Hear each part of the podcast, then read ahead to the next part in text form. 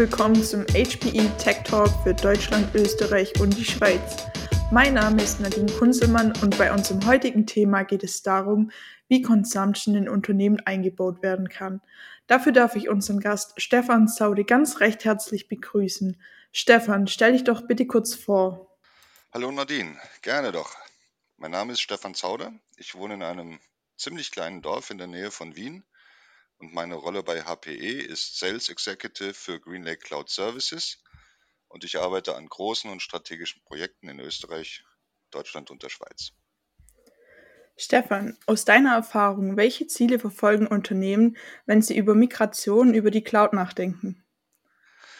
Ja, was erwarten sich eigentlich die Kunden von der Public Cloud? Punkte, die dabei immer wieder genannt werden, sind Skalierbarkeit und Flexibilität, die Chance, das Headcount-Budget zu entlasten, da sich die IT nicht mehr um Dinge wie Security, Wartung, Firmware-Upgrades und solche Dinge kümmern muss.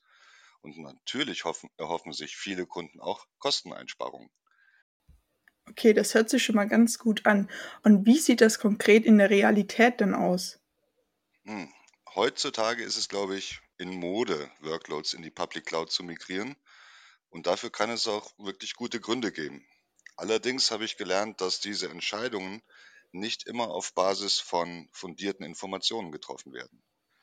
Was meinst du denn konkret damit? Oft haben Kunden keine wirklich gute Transparenz, welche Workload oder Technologie oder Plattform bei ihnen welche Total Cost of Ownership verursacht. In einem Kundengespräch vor einiger Zeit habe ich das Thema Public Cloud versus GreenLake versus traditionelle On-Premise IT diskutiert. Ich habe dann gefragt, wie einfach der Kunde Preise für bestimmte Services, zum Beispiel eine gewisse Anzahl von virtuellen Maschinen, bei einem Public Cloud-Anbieter ermitteln kann. Die Antwort kam ziemlich wie aus der Pistole geschossen. Es dauert so ungefähr 10, 15 Minuten. Meine nächste Frage war dann, und was kostet dieser Service bei euch heute intern?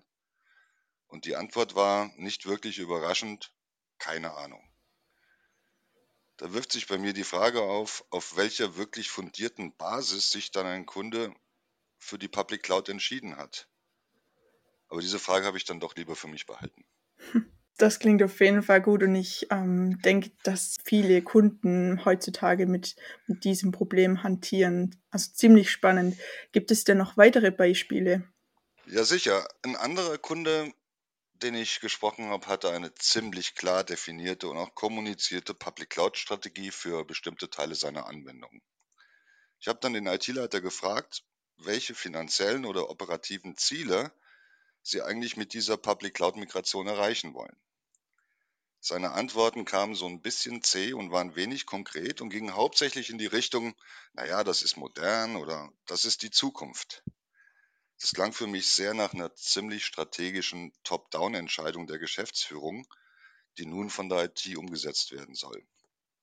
Allerdings ohne genau zu wissen, was damit erreicht werden soll, ist natürlich keine gute Ausgangslage. Deshalb hat es mich auch nicht gewundert, dass diese Migrationspläne bei dem Kunden zwei Jahre hinter dem Zeitplan hinterherhinken. Okay, das wäre jetzt ein Beispiel. Stefan, haben den Kunden noch weitere Erfahrungen mit dir geteilt? Ja, selbstverständlich. Nicht wenige erleben Überraschungen auf der Kostenseite. Nicht alle von diesen Überraschungen sind wirklich positiv. Die NASA kann zum Beispiel ein Lied davon singen. Das Nicht-Einplanen von Datentransferkosten für eine Anwendung, mit der die NASA Satellitenbilder für User zur Verfügung stellen wollte, reißt ein beachtliches Loch ins Budget.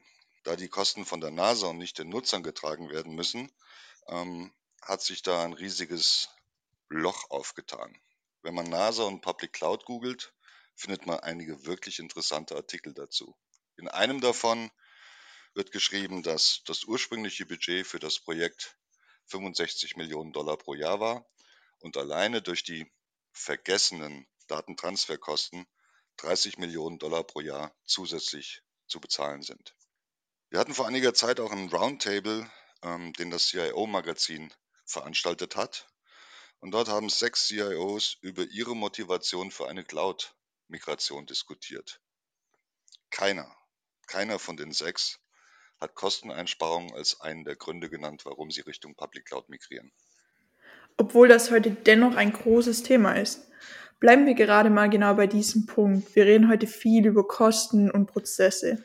Was gilt es denn noch zu beachten? Ich denke, ein ganz wichtiger Punkt sind die Mitarbeiter.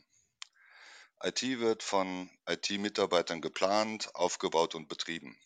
Wenn ein Unternehmen eine Public Cloud-Strategie implementiert, werden auf einmal ganz neue Anforderungen an die Mitarbeiter auftauchen. Nicht jeder hat Erfahrung mit Container-Technologien. Nicht jeder hat Erfahrung im Managen von SLAs und Disaster Recovery Prozessen in Zusammenarbeit mit externen Providern. Einige sehen die Cloud-Migration als Chance, sich weiterzuentwickeln, andere allerdings sehen es als Bedrohung. Oft werden die Zeitpläne nicht eingehalten und die Ziele nicht erreicht, die man sich mit einer Public Cloud-Migration gesetzt hat. Aber das hat sicher auch damit zu tun, dass die Projekte sich zu sehr auf Technologie und Prozesse fokussieren und dabei das Mitnehmen und Weiterentwickeln von Mitarbeitern nicht genug Aufmerksamkeit bekommt. Damit wir da mal anschließen, Gartner hat Greenlake als gutes Mittel bezeichnet, um die IT in Richtung Serviceorientierung zu entwickeln. Was ist denn deine Meinung da dazu? Sicher möchte die IT serviceorientierte Angebote machen und das Business möchte IT-Leistungen als Service konsumieren. Flexibel konsumieren, wachsen und schrumpfen können und am Ende nur für das bezahlen, was tatsächlich genutzt wird. Die ideale Basis dafür ist ein sogenannter Servicekatalog, der bestimmte Services auf Basis von Abrechnungseinheiten anbietet, die idealerweise von der IT mit dem Business vereinbart werden sollen. Das ist wichtig, denn Abrechnungseinheiten, die der User bei seinem Konsum nicht beeinflussen kann, machen eigentlich wenig Sinn. Und sind wir jetzt mal ehrlich, wie sieht es denn in der Realität aus? Ich würde sagen gemischt. Ich kenne einige Unternehmen, die das schon ziemlich perfekt umsetzen. Sie bieten ihre IT-Leistungen zum Beispiel pro Gigabyte, pro RAM, pro CPU, VM oder SAN-Port an. Ein Kunde von mir kauft verschiedenste Technologien in einem GreenLake-Modell bei HPE ein und verrechnet die sogenannten Units of Measure analog eins zu eins intern weiter. Natürlich mit Aufschlägen für Dinge wie Software, Tools, Netzwerk, Security, Managementaufwand und solche Dinge. Ähm, und natürlich kommt auch sowas wie Power and Cooling dazu. Du kannst dir sicher vorstellen, dass die Harmonisierung der Einheiten auf der Einkaufsseite mit den Einheiten für die interne Verrechnung eine Menge Charme hat.